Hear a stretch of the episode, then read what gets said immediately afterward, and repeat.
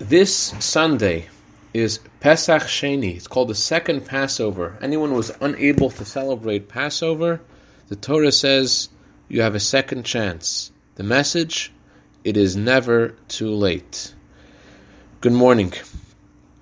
Sometimes children hear something from their parents and they don't listen.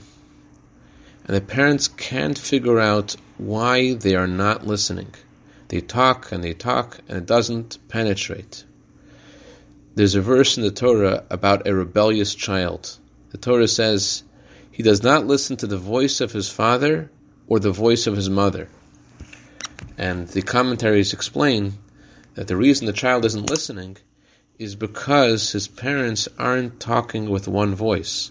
He hears a different message from his father than he does from his mother.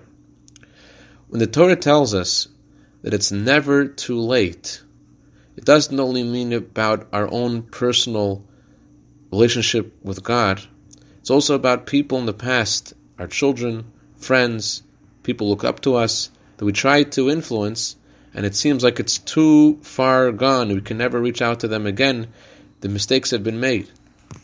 The Torah says it's never too late. Try to figure out what went wrong. And there's certain days of the year when we're especially empowered to do that. And one of those days is this upcoming Sunday. Make that phone call, reach out to somebody, and it is never too late. Candle lighting time for Los Angeles is 716. Shabbat Shalom.